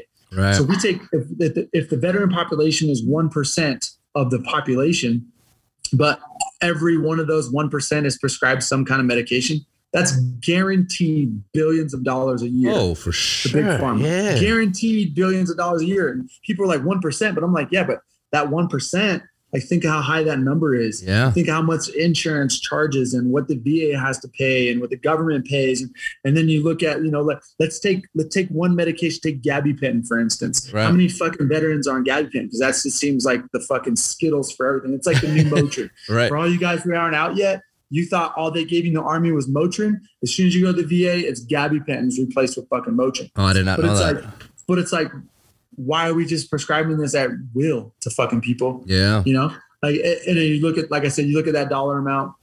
So not to be like conspiracy theorists or whatever, but that's just how I look. I'm like, look, man, our country is so indoctrinated into taking medications that anything you can do to change your body for the better that doesn't require medication, you have to do it. You know, like Yeah. you need to eat right. Like guys getting out, like you need to eat right. You need to work out. You need to do yoga. You need to do sauna. You need to, all the things that you know that works, that's out there, that's proven. Other ways besides putting a pill in your mouth and swallowing it, do it. Do Yeah, everything man. you fucking can before you take a pill or or do that. You know. That's that's facts, man. Um, when I get out, man, so I've been doing a lot, a lot of research. I, I got books, books that I'm that I'm reading, man. Um, so as soon as I get out, um, you know, band's gonna come with me. By the way, we're gonna Nice. take, we're gonna get an RV, man, and I'm gonna um do a uh, uh DMT in in an ayahuasca uh Nice. resort. You know what I mean? Uh, Yeah, yeah. Or uh, retreat, they call them, right? Yeah. Um, so like I've been doing so much research, man, and, and like it, it it changes. It changes like your mind, and like you know what I mean. Mm-hmm. Um, yeah, and and you know I still got to find the places, but Sedona's. Sedona, Arizona. I heard that they have like you know what I'm saying a Mm-hmm. whole bunch out there, and I'm planning on doing that stuff when I get out. Probably even taking a trip down to South America to go do ayahuasca down there, let man. me let me know when you do that too, because we can throw we can go to the res and we can do like a sweat. We can do some I other was- stuff too. That's not just uh, ayahuasca driven. But we can you can definitely tap into hallucinogens and We're- DMT. we're gonna talk about that. sweat sweat lodge. Yeah. Yeah. I plan on I plan on uh doing like a little mini uh I don't want to say documentary, but like record the whole Yeah, like document it. Yeah, document yeah. the whole thing. So I'm actually gonna bring somebody to actually record the whole fucking thing and make a Yeah, I've got some uh, some guys out here, um, special operations guys I know that have been doing the, the ketamine um, therapy, I've heard about and, that. and they say it's, it works pretty good. Um, that Like the that microdosing and stuff like that, or success on it. I think with just ketamine, and I, I haven't done any of that stuff. Right, right. I think with ketamine, you um, do you need like do you have to re-engage. Yeah. Um, uh, whereas like I've known guys who've done the ayahuasca and like the mushroom trips and stuff like that, and they've had like kind of one one and done. You know, and and I don't know how long it lasts, but I'm talking, you know, Yeah, two years yeah, ago they did course. a one and done trip, and they've been a different person ever since. You know, so yeah. um, I'm just waiting to get out, man, because like I want to do microdosing, like you know what I mean, like Yeah. like I want to get away from the prescription stuff, and you know what I mean, and and try this route because I I, I hear the results are just just phenomenal and amazing, man, especially for yeah, I guys mean, like there- us. There's a lot to do with like plant medicine. I mean, it's been around for centuries. of course. I mean, that I think like there definitely you know there's there's a big stigma with all this drugs and bullshit, you Yeah, know, which is yeah. weird. But and just like uh, my wife and I always laugh at it because we're like, especially with like the marijuana thing, you know, like it's like the most successful people I know, and because I live in Colorado and it's 100% legal, it's like everyone in my circle that's super successful, like they're giant stoners, dude. It doesn't like doesn't make you a degenerate. You're not going to be in your mom's basement eating Doritos playing Call of Duty right, because right, you smoke a little weed. You know, like that could happen, I guess. But right. you know, like especially with the military being such a huge alcohol culture, um, it it's definitely way different. And and it's not for everybody. I've had some buddies who tried it and they're like, dude, I you know I can't do it. It makes me paranoid or Yeah, whatever. yeah, but, yeah. but yeah. So I haven't I haven't smoked yet, man, but I definitely want to get out. But um, you know, it's it's it's it's crazy that you so something that you said earlier. Now I used to be against marijuana, like I like like because I grew up in a, in Yeah. a I grew up in a home where it's bad, it's drugs, you know. I was Yeah, like, yeah, and, and that's just sure. and that's just the mentality I always had. So um, you know, I I did smoke it a couple times when I was like 16, 16 and 15, but when I got it proposed by my medical doctor, I literally told her, I was like, what? I was like, nah. Like, like, like, no. yeah. You know what I mean? And she was like, no, no, no. Like, you know what I'm saying? In small doses, we work you like this. And I was like, it's, but it's THC. Like, I'm like, I'm not cool with that. but when she, but when she, um, But once I started it and I saw the changes, but I think back to the same thing you said earlier, where if I would have started smoking marijuana when I was younger, would I be, you know what I'm saying, would it have benefited me then? Like, because now I'm, I'm doing healing from 20 years of fucking damage that's been done. You know what I mean? Right. Where- So, and that's that's my thing with with um with marijuana that I will tell guys. So, like a lot of times, it's like on my Instagram. I don't really. I think I have like one post like me smoking a joint, but um. I'll do it a lot on my story, and I just want to stay like relevant, like not not relevant. I guess is a bad word. Like uh, like show like the real shit. Like Right, I right. eat edibles every night. I do smoke weed. Uh, I'm not gonna hide that. You know, like it's Yeah. part of me that's made me have a great transition to be in this amazing headspace right now, to be able to have the career I had, and now feel the way I feel and do the things I can do. Like part, that's that's a huge part of it. You know. Um, so the thing I'll tell guys though, I have a lot of younger dudes. Like it could just be like replying to a story on my Instagram. They're like, "Oh man, I can't wait till I get out." And I'm like, "Hey, dude, like here's the deal. I'm fucking 40 years old. So like you need to, your brain needs to be fully developed. Like, Yes. don't smoke weed, even alcohol. Like don't go on these benders. I tell my nieces that, weekends. yeah. Don't fucking smoke weed. Yeah. Like and and until you're at a minimum past like 26 years old. Like let your brain develop. yeah. And if you're and if you're in your 30s or something, like still, like I would advise guys to like try to stay away from it. Now, if you have pain issues and Right, right. and health issues, like for It's sure, different. like you can you can manage that and mitigate that or some anxiety stuff or whatever. But but it's it's definitely a difference between being like a I would say like almost like an alcoholic, right? Like there's difference between being an alcoholic, like a guy who needs it to function, right? Like he puts in his coffee and goes to work, versus a guy who's like, yeah, I go out and have beers with my homies, right? Like you can shut it off at any time that you want to. Right. Now, because it does have so much medicinal properties, there is a little bit of that too. It's like, yes, you need it in your system all the time, reduce inflammation, like all that stuff. But uh, I tell guys, I'm like, try the CBD first, try the full spectrum CBD. It's 0.3% THC. Um, you're not going to get high on it or Right. anything, you know. And if you have a job where you where you're not worried about a piss test, like try the CBD first.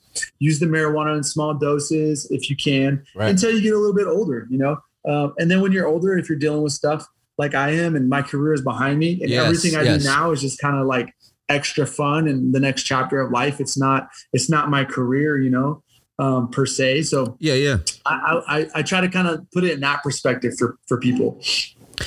it, it- my dad so one thing that i mean obviously you know fathers say a lot uh stuff that resonates with you but one thing i remember that that definitely resonates with me man is i got caught smoking marijuana like i said when i was like 16 or some shit and that was the last time i ever touched it like ever like my dad Yeah. my dad beat the fucking living crap out of me like literally fisticuffs like like i went back to school with like black eyes and shit man but it was shortly after that that my dad you know he was like look man he was like like live your life, get a career, get you know what I'm saying like accomplish yourself, then do what the fuck you want to do after that. Yeah. He was like, yeah, yeah, you want to do black tar heroin? Have a job. yeah, motherfucker. you know what I'm saying? He's like, he's like, he's like, get your education, do whatever I'm saying. Like if you're in the military, go do that, be something, be you know what I'm saying, do something with yourself, do something with your life. Then later on, then you know what I'm saying, do what you want to do after that. But but make Yeah. something of yourself first. You know what I mean? And and and that was something like now that I see the benefits of it that like I don't hide it. Like, you know what I'm saying? I do talk to my dad. I'm like, I'm going to smoke weed when I get out. Like, you know what I'm saying? Cause, cause, Yeah. cause the prescriptions I'm getting now are helping me. You know what I mean? And, Mm-hmm. and I wouldn't, like, I'm not gonna sit there and smoke all day, but you get what I'm saying. I mean, you get what Yeah, I'm saying. no, yeah, sure. yeah, Like at night, just Yeah. to like go to sleep and relax, wind down, that's, stuff like that's that. like that's how I use it. I basically I take um I use full spectrum CBD, so I take 30 milligrams in the morning, 30 milligrams in the evening, like a vitamin, like just regardless. That's that's what I take. And 60 milligrams is the basically the recommended dose. Anything over 60 milligrams, you're kind of like you're just wasting product. But like under that 30 milligrams, I mean, Right. you're really not doing anything. You know, it's not enough. I did not know that. So I use that that daily. Uh, CBD helps with you know the anxiety, the the just the overall pain, inflammation in general is huge in your body.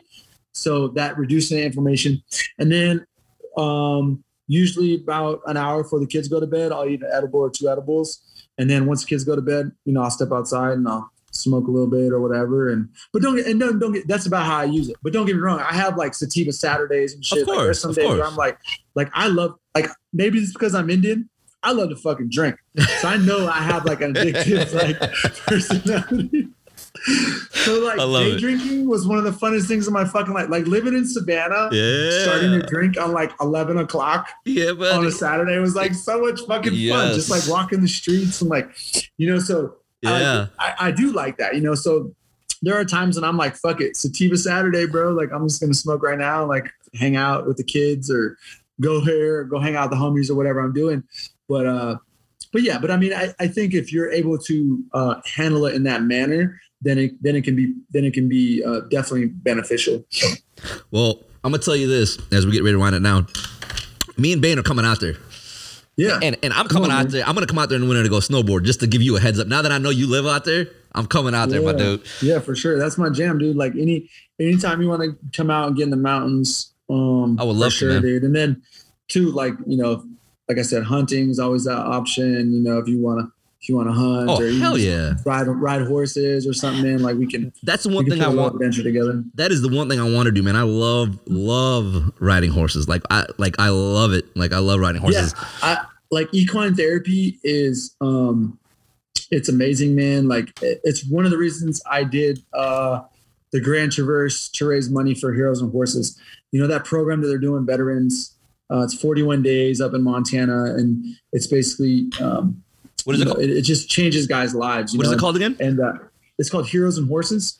Hero- It's ran by Micah Fink. He's a um, retired Navy SEAL, and uh, Chris Boba, who's a uh, former um, Marine Raider. Right. Um, and they, uh, you know, they take on all veterans. You know, it doesn't have to be the SOF community, but it's just a, a program where they, um, you know, start from the ground up. You know, you do nutrition and PT, and you do these hard events in the mountains on horseback or hiking, and and um, it's just life changing for some of those guys. And and I always I've- tell I've people, like, man, horses horses are just a therapy that's been around for a while, and and uh, just people in general. You know, like my son has autism, and uh, you know he does he does equine therapy, and it's changed him a bunch, man. I mean, anybody I, I say all the time, like if you want to get involved with horses, uh, and anybody listen to the podcast, reach out to me, hit me in my DMs. Um, most places, a lot of guys are stationed. I have access to ranches and veterans that will just let you come out, learn cowboy shit, Right. ride horses, whatever. Like I have some a bunch in California and, and a couple in North Carolina. So uh, and then and I'll continue to try to grow that network and, and whatnot. But and then out here with me too as well in Colorado or you know Montana, Wyoming, Yeah. that's super easy. But uh, you know, not as many guys you know get out and live live up there. But but yeah, shoot shoot me a message if you guys are interested or whatever, and I can try to um, reach out to someone in your area, get you involved if, you want to do that. Yeah. Um, definitely, man. Y'all better take him up on that. Um, you know, we're gonna set this up for the next episode because we talked about, you know what I'm saying, doing another Yeah. short uh, uh part of my short.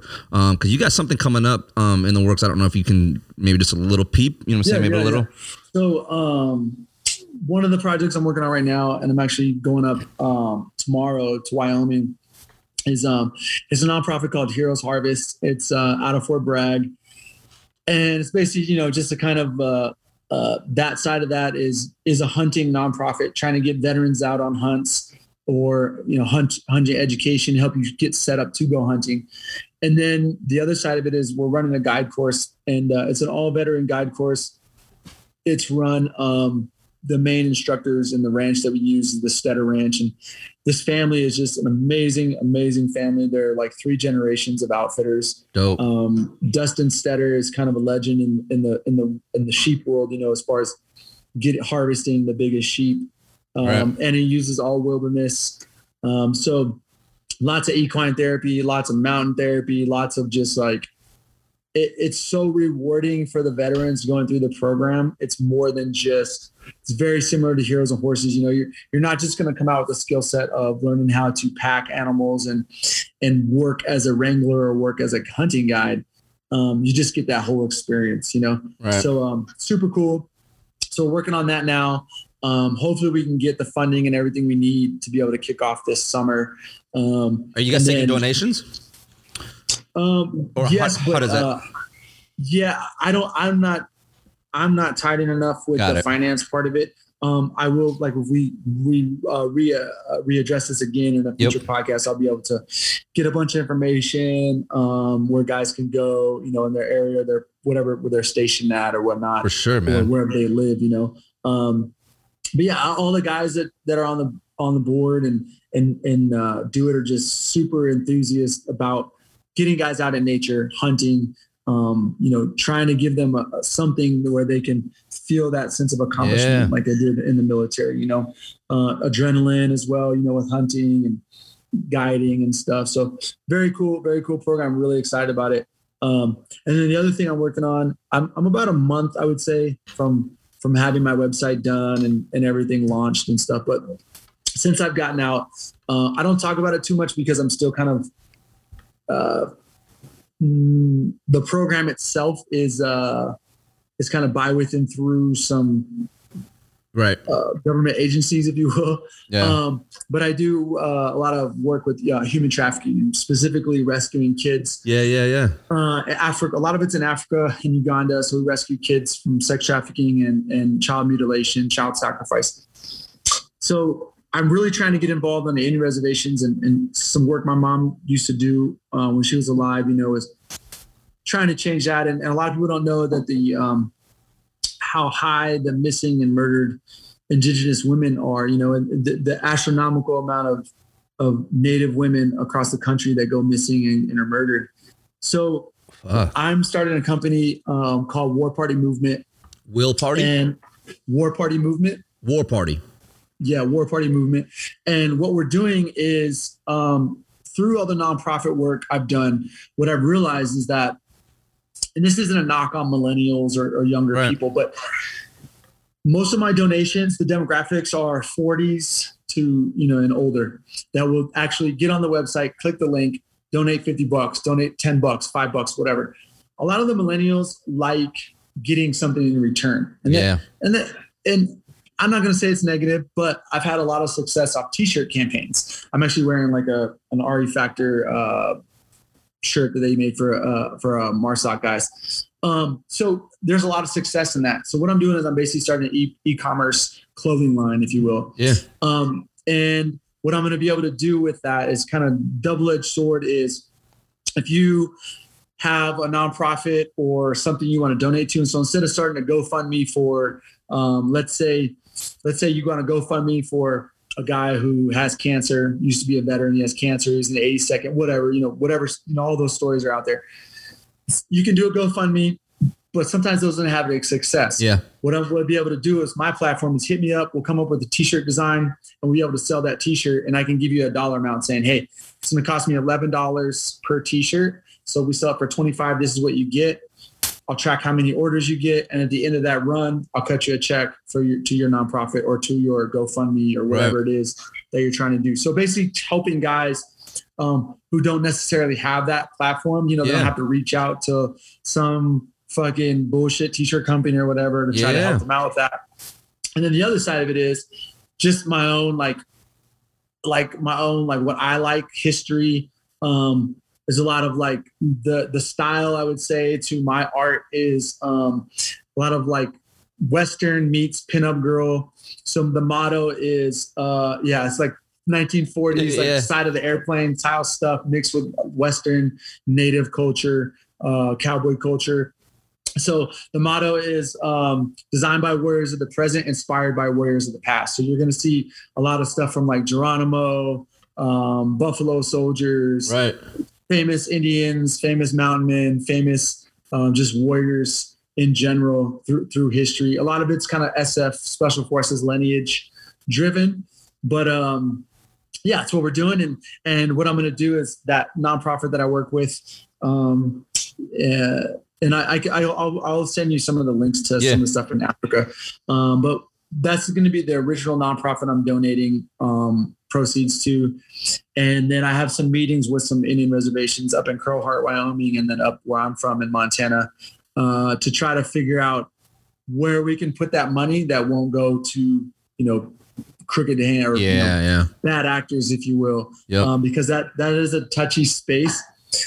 So, um, but anyway, anybody that supports my company when it does come out and buy something from it, uh, I really want them to know that like that money is it, it's not putting rims on my truck. You know, it's it's, It's going you, to help yeah, yeah. kids. It's going to help kids. You know, so and, and don't get me wrong, like yeah, I'm gonna. It's a business, right? So I'm gonna try to build that business, and Of the more successful we can make the business, the more money I can donate to, you know, the Navajo reservation or or buy skateboards for kids on uh, the Apache Res or wha- whatever whatever it is that we think will the money will go to. Yeah. Um, I've just all the work I've done in the nonprofit space. Uh, I've been rubbed the wrong way a few times. Uh, I don't want to knock nonprofits. I don't want people to be scared of nonprofits, but there are a lot of people out there who make a nonprofit so them and their homies can Right. go climb rocks or Right. go ski or whatever the case is. And uh, I just want people to know that like the, all the work I've done in the nonprofit space, you know, if, if you you know me and you can look back at my resume and what I've done in that space, then you know have trust in, in in me that where the money is going is going to a good place and, and it's actually making a difference. Bro, that's dope, man. Bro, that's dope as hell, man. Yeah. Um, so so the plan is kind of like with the with that company as well as to kind of educate. You know, for instance, like I'm working on a a, a Nat Love art piece, and Nat Love is kind of like he's kind of framed as like the first black cowboy. Right. So um, just just stuff like that. You know, just kind of educating. Uh, and then the media behind it will all be kind of tied into that um, missing, murdered Indigenous women, um, kind of uh, not necessarily rescuing, but you know, women empowerment. Kind of, Yeah. we're all we're all warriors. We're all in this together. You know, um, yeah. So it's kind of kind of what I'm about. Yeah, man, that's dope, bro, and I love it. I Yeah, love it, Yeah, man. I'm- I'm I'm, excited for you.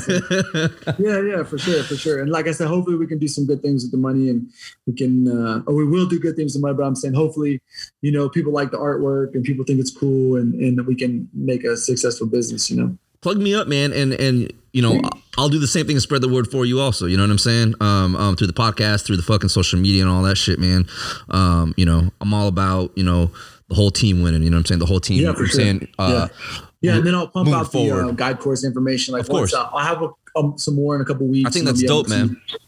To, to you know where people can send their uh, applications in, Yeah. things like that. If they're interested in that, you know. I think that's awesome as hell what you're doing, man. Um, you know, later on down, so like I've got this huge vision of what I want to end up doing with all this shit too. You know what I mean? And I'm looking to Yeah. looking to the future because like what I was thinking, you know, like for me, ever since being in bat, when you go on these, like they do these little uh, retreats. You know what I'm saying? Either either a couple retreats or all that. But what I- what what I've what I want to do later on is is do retreats, but for like not really a couple retreats, but hey man, like you're going through some shit. Come with the boys. Let's go. You know what I'm saying? Let's go Oh yeah. retreat somewhere, whether it be deep sea fishing or whatever, and we fund that. You know what I mean? And that's and, and that's down the road. But that's why I love what you're doing, man. I think that's you know what I'm saying Oh, that's dope That's, that's a, definitely an idea. It's I've been huge. tossing around with uh, one of my buddies who I'm actually doing the documentary with. He's an officer in uh, 375. And uh, one of the ideas of what I would like to be at is have enough property and have enough land. Um, not to be like heroes and horses. I don't like I'm like I'm biting from them. right, Uh, they rescue Mustangs and, and do a completely different program. But what I like to do is um, have a facility where I have enough horses that I can, you know, take seven, eight guys out at a time. We can go ride. yeah, But I would like to, um, I would like to open it up to have that facility, open it up to the SOF community, active duty SOF as well as Yeah. veterans. Because one of the things I've noticed about like veteran suicide and, and things that guys talk about is like you see the problems, right? But if I'm on an ODA right now, regardless of my position, junior Bravo to fucking to fucking team sergeant, you know, like no one is gonna say, "Hey Jeremiah, yeah, you need fucking time out, man." Like, so I would like to try to be involved with some of the active duty side and Yes. be able to have a ranch somewhere and say, "Hey, hey, you Yeah. know, all, t- all, hey, battalion commanders, sergeant majors, group sergeant majors, if you have a guy you're worried about, let him go to my place for two weeks and just be a cowboy. He can Yeah. fucking hang out. He can go hike. He can ride horses. He can do whatever Yep. he wants. Where it's where he can we can help them facilitate some of that. You know, maybe they just need a break. I don't. I don't know what the, I don't know if that's the answer. I don't know if that I agree. if that is part of it or not. But I think that when we look back at the guys who killed themselves, especially on active duty, they're all dudes that you're like, Tim Hankins killed himself. Are you fucking right. kidding me? And, and you you just look at this guy who's so bubbly and so lively, but then like as you assess it, you're like, yeah, man, kind of there are a lot. There are some signs. There, signs right? are there, right? And maybe and maybe if we had a little bit more resources, and I think the army does a good job at like identifying what the problem is, but a horrible fucking job at talent management and actually executing programs that work that guys want to be a part of. My man, because right now, my man just I'm- hit it on the I'm- head. If I'm in fifth group right now, Yeah. and I just got back from Syria and I'm like, dude, I fucking hate my life. I fucking hate my wife. I fucking blah all this bullshit. If I go tell somebody that, like, regardless when people say that there's no stigma, there's a fucking stigma, dude. Oh, for sure. and you sure. can't just like send a dude. Where are you gonna send him? What's he gonna do? He's gonna go talk to the fucking wizard, to some dude who's never been in the military that doesn't understand him, to tell him to fucking think about his peaceful place and like draw this picture, whatever the fuck. And you're like, this is stupid, dude. Like, I don't want to paint boots. yeah. What the fuck am I doing? Versus a place where we could say, like, hey, doesn't this isn't negative, doesn't go on anyone's paperwork, Yeah. it's nothing. Yeah. Yeah. You get to go up here, you get to get away for two, three weeks. If it works, it works. If it doesn't, you know. So that's where I like to be at. I, I know here, there's man. some some stuff there, and uh, so basically, kind of a not for profit, for profit cattle cowboy kind of business that we can self fund and bring guys in to help them with uh with they're having issues. You know.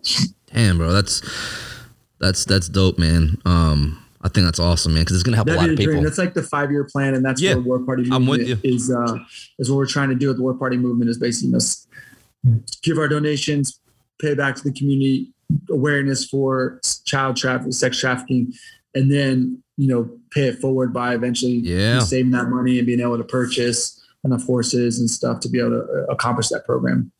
That's dope, man. Maybe we can collab one day later on. You know, five, five, ten years from now, man. Helping, Yeah, man. helping Yeah. dudes out, man. For sure, man. Yeah, man. That's dope, man. I appreciate it, man. I, bro, I, I honestly appreciate you coming on, man. And and, and Yeah, man. I'm, this, I'm this conversation was fucking kicking it dope. you, bro. So I know, yeah, man. Yeah, dude. So bro no joke i'm coming out there just uh, like, on. like like like like for real for real man i'm coming out there man um yeah man so i appreciate you coming on bro hey man y'all uh y'all heard it man my dude's dropping a lot of good fucking knowledge out here man some serious fucking gems out here um where can everybody where can anybody where can everybody reach you man you know what i'm saying for everybody listening to this right now that that that uh wants to check you out uh wants to get in contact with you you know what i mean like how can they do that Um, so my Instagram handle is Jeremiah underscore Blackbeard. Um, you can hit me up anytime on DMs um, or whatever. Shoot me a message. Uh, I try to answer all of them. I don't have like a giant following by any means, so it's pretty easy. Yeah. But, uh, no i, I but, got uh, you i'm no, there with you I reach out to anybody who reaches out to me. Um, yeah, hit me up, check me out. Um, be on the lookout for War Party Movement. Uh, also check out um, Heroes of Harvest. They have an Instagram page as well. So there's a lot of um, a lot of information that they'll drop on Heroes Harvest, whether it's upcoming hunts or applications for the guide course, things like that. So Is it just Heroes Harvest or is it like uh uh, I have to pull it up. I think Okay. it's Heroes underscore Harvest, if I'm not mistaken. all right. Either way, guys, I'll put all that into the uh, description of this uh, episode. Um, I'll put all his contacts in there, plus the Heroes Harvest uh, tag. Once I uh, make sure the right one on there, I'll go ahead and put all that stuff down down in the description. Um, again, man, I honestly appreciate you, man. Hey, y'all, go follow him. Go give him a follow. Check him out. Uh, hit him up with any questions y'all got regarding all this stuff, man. Um, I know I'm gonna be talking to him a lot more, and we're and you're coming back. You're coming back again for another episode. We're just gonna, uh, good, yeah, you know what I'm saying. As things progress for you here, um, in that next step, and we'll get you back, and we'll talk about that next thing. Uh, so yeah, man, I appreciate it, man. I appreciate you coming on. I appreciate y'all tuning in. Um, unless you got any uh, final words, man, you want to leave anybody with final words for anything? Um, yeah, Words, man. words Uh, advice, wisdom. Yeah, I- something I always try to tell guys, young guys, and is uh, no one cares what you've done in the past. It's about what you're doing right now. So you could have won the Medal of Honor in fucking Ranger Battalion, but if you're a shitty first sergeant right now in the 82nd, you're just a shitty first sergeant in the 82nd, man. Yeah, So if you if you take that analogy forward, self-assess.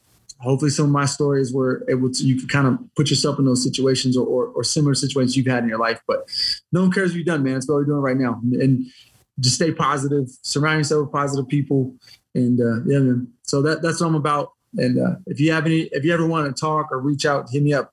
Regardless, doesn't matter. You can always hit me up. for sure, man. Y'all heard it, man. Thank you, guys. Uh, Wilbur, hang on one second, okay? Appreciate y'all. Yeah, man.